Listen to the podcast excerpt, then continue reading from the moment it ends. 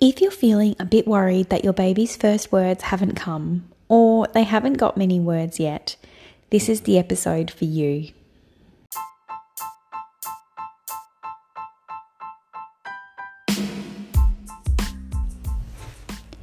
Hello, I'm Alex Tricolo. I'm a mum of three toddlers aged one, two, and three, and I'm a very passionate speech pathologist. I've helped countless children to learn their first words and speak more clearly. But most of all, I've given parents, like you, the peace of mind that their children are on the right path and that they have the tools to help them at home. I'm a very calm, positive person, and since becoming a mum, I have sought out information, research, and techniques that allow me to be firm and yet positive with my own kids and mostly to feel more confident when I make decisions as a mama. But hey, I'm not positive every day. We do have our days, and there'll be a good dose of reality thrown into every episode. So, I have a little motto if you don't know something, mama, learn. And that's what I'm delivering with this podcast information from other passionate mums who know the research and techniques of their field inside and out and can share that with you. Because, to be honest, who has time to do the research themselves? And we all know Dr. Google is not your friend unless you know the right questions. Welcome to the Mama Learn podcast. Hit that subscribe button now so you don't miss an episode.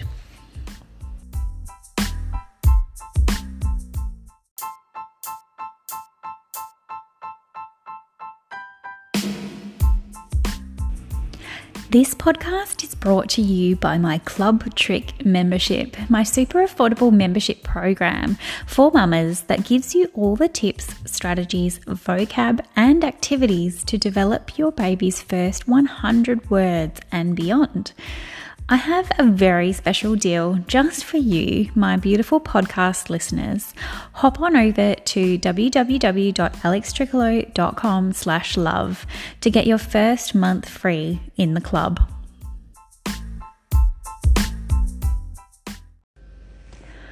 Okay, mamas, today it is me, Alex Tricolo, chatting to you about first words, as in the first words that your baby speaks.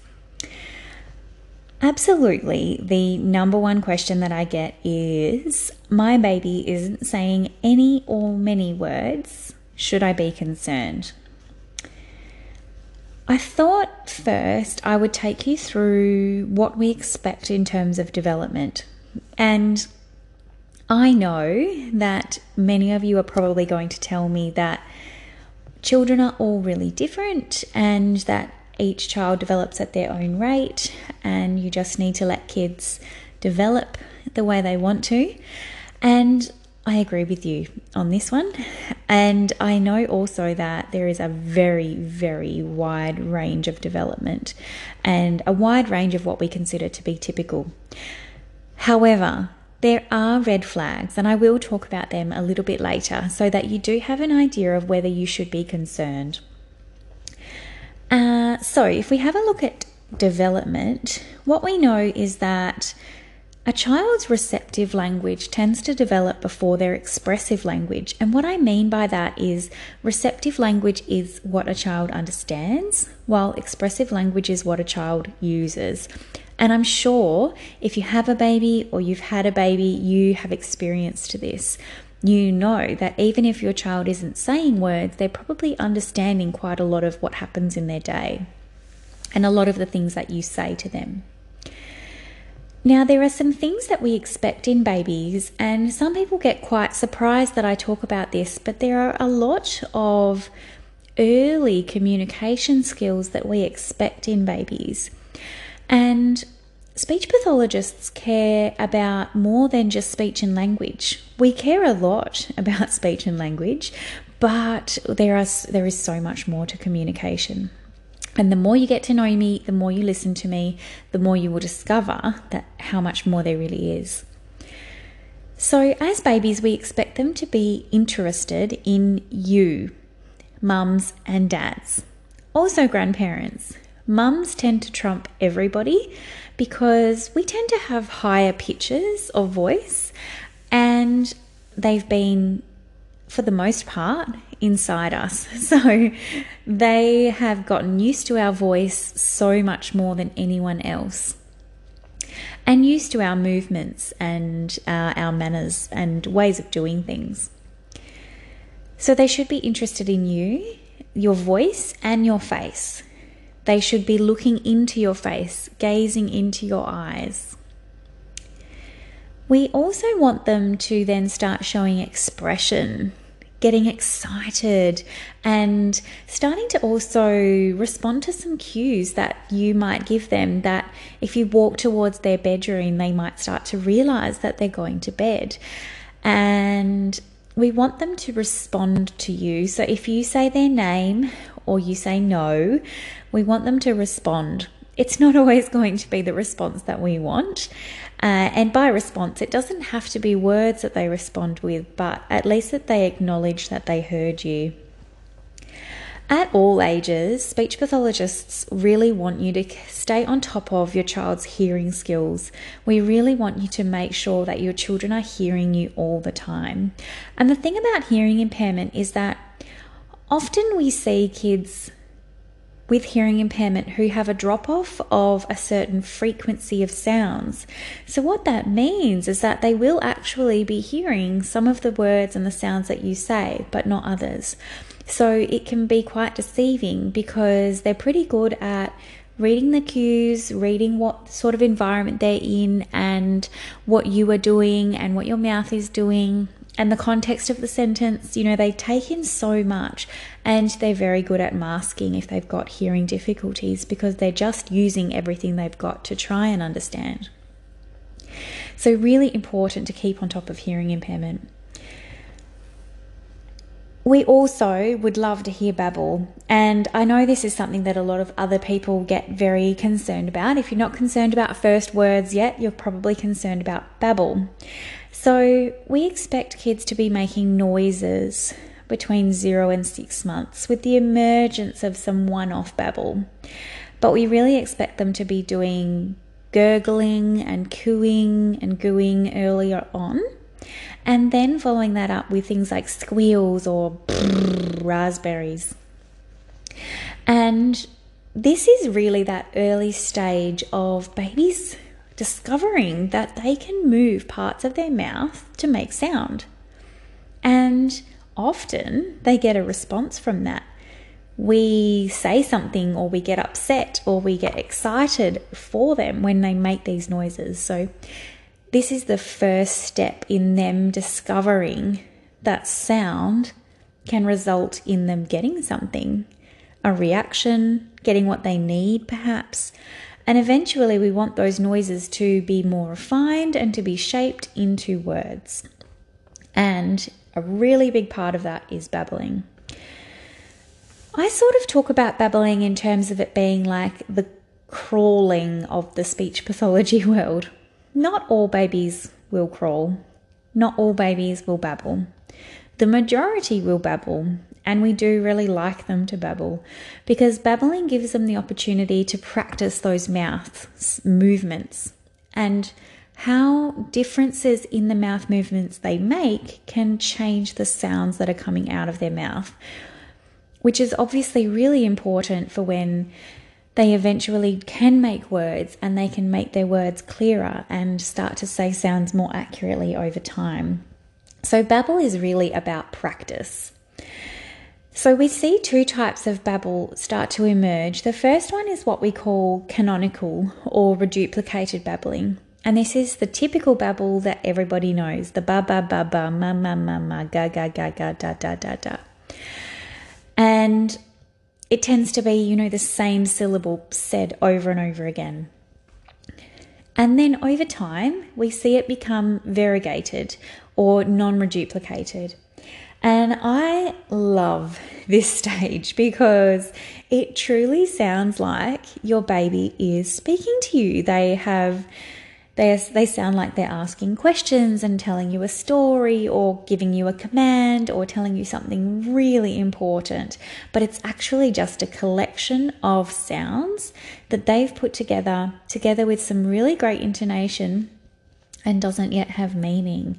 Over time, they'll start to refine and work out that they need to say actual words and that they need to link the intent that they have to the words that come out of their mouth. So, you know, that really their intent earlier on is making a connection with you, but over time they have more more complex intents, things like needing a snack or um, wanting to play with a certain toy or getting upset that their sister is stealing all their toys, which is really common in our house. So we see that progression through Babble, and then of course we do expect first words. So generally we expect first words around 12 months. I'm going to be really vague on this one because some babies will develop their first words as early as sometimes six to eight months. But the majority is generally between 11 and 13 months when you really see those first words, and they are often mispronounced. They are a rough version of a word. But so long as they're saying it consistently and regularly and it has meaning, and it's not that they're using the same word for everything, but they actually have distinct words for different things, then we can start counting these as words, even if they're mispronounced, because we expect those mispronunciations. By 18 months, I'm going to talk about two things. The first thing I'm going to talk about is the milestone. The milestone is that we expect 5 to 20 words, but the average is 50 words. So take that in. If you have an 18 month old who is just scraping in, it's possible that you might want a few strategies to really boost your child along so that they can start to reach more towards the average. And the reason I say this is because by the age of two, we're expecting them to have over 100 words and to be combining two words. So that's pretty massive growth. If your child is 18 months and only has three or four words, and we're hoping that they have 100 by the time they're two, that is a lot of words to develop in six months and many kids will have more than 100 words. So that gives you an idea of the development. And I've really rushed through those words based development because I was a bit more concentrated on the baby development. Now, I have three strategies that may seem really general, but these are the most powerful strategies that I can give you. The first strategy is play with your child. This is sometimes easier said than done. We want to make sure that we aren't dictating how the play will go, that we aren't telling them how to play with a certain toy or a certain game, and that we follow their interest and their lead and see where they go they might not want to stack blocks, they might enjoy lining them up or or examining them and seeing how they're different or banging them together and discovering that they make loud noises. And so it's your job as the parent to be the most amazing adder of language. and what I mean by that is see what they're interested in, see what they are doing in the play that they are engaging in, and join in with them and add language to the experience. And that uh, that brings me to my second strategy. The second one is that I want you to prioritize adding language over asking questions. As parents, we can get into a bit of a habit of consistently asking questions. And if you do have a listen to people that speak to your baby, you'll notice that they say things like, What are you doing? How are you? Where are we going today? And these are great questions, and babies need to hear questions. However, what gets lost in that conversation is the answer to those questions. So it's really important that you really prioritize that your child needs not just the questions, but also the answers to those questions. And in some cases, it can be better just to discuss what you are doing, where you are going, what you are playing with, what that thing did, what you were playing with. You know, the blocks went crash, crash, adding so much repetition and getting so excited about in the moment. And the key is adding language at exactly the right time. So if the blocks go crash, make sure you're saying crash at the time that they crash, not 10 minutes later when you're not playing with the blocks anymore. It's really important that your kids associate the experience and what they are doing and tie that language together with it. The more you repeat it, the more you play, the more you add language within those moments, the stronger those connections are going to be in your baby's brain. The third one I have links in as well, and this one is get down on their level. And I mean, get right down. Your baby really needs to see your face and your facial expressions, but also your mouth it's so important that they can see how your mouth is moving and to to to attach that to words so that they see that when your mouth moves words come out and they have meaning and they add rich variety to our play and our conversation and our experiences. So, by getting down on their level, I really do mean sitting down at the little table with them, getting down on the mat, all the way down on your tummy if you're not pregnant, like I was for two of my kids, and really engage in play on their level, not above them, not below them, but right face to face. So, those are my three key strategies. Number one, play with your child, play their way, following their interests. Number two, prioritize adding language over asking questions all day long. And number three, get down on their level. I'm going to give you one bonus strategy as well, and that one is eliminating background noise where you can. This means that if you like having the TV or the radio on for company, I would highly recommend that you switch it off, especially during times when you are speaking to your kids. It means two things. Number one, it means that your baby or toddler doesn't have to process your voice through all of this other noise, especially if they do have an unidentified hearing difficulty of some kind. But it gives their brain clarity, a really clear, crisp message that you are saying to them without having to filter out any other noise. The other thing it means is that you don't have to speak over the top of noise, which is really important for your voice as a parent. And you aren't competing with that other noise if it's more interesting than things you are saying. So, where you can switch off that TV, try not to even switch it on, especially if it is just background noise.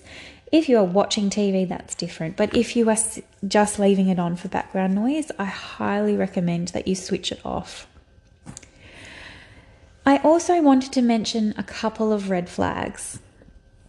I'm only going to mention a few, but if your child is regressing and seems to be losing skills rapidly, this is definitely a reason for a quick referral to a speech pathologist or even just to talk to your GP about it.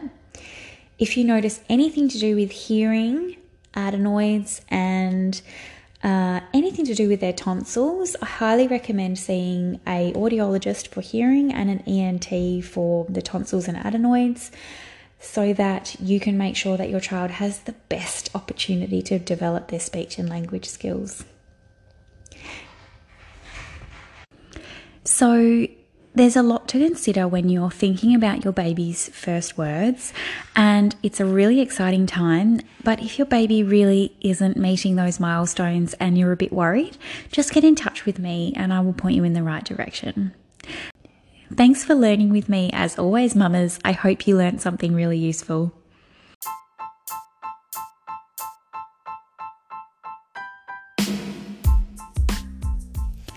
Thank you so much for listening today. Did you learn something new, Mama? I would love for you to subscribe if you haven't already and rate and review while you're there. But while I've got you, I want to know who would you like to hear from or what topics do you want to know more about? Drop me a DM over on Instagram at Alex Tricolo. Until next time, have a lovely week.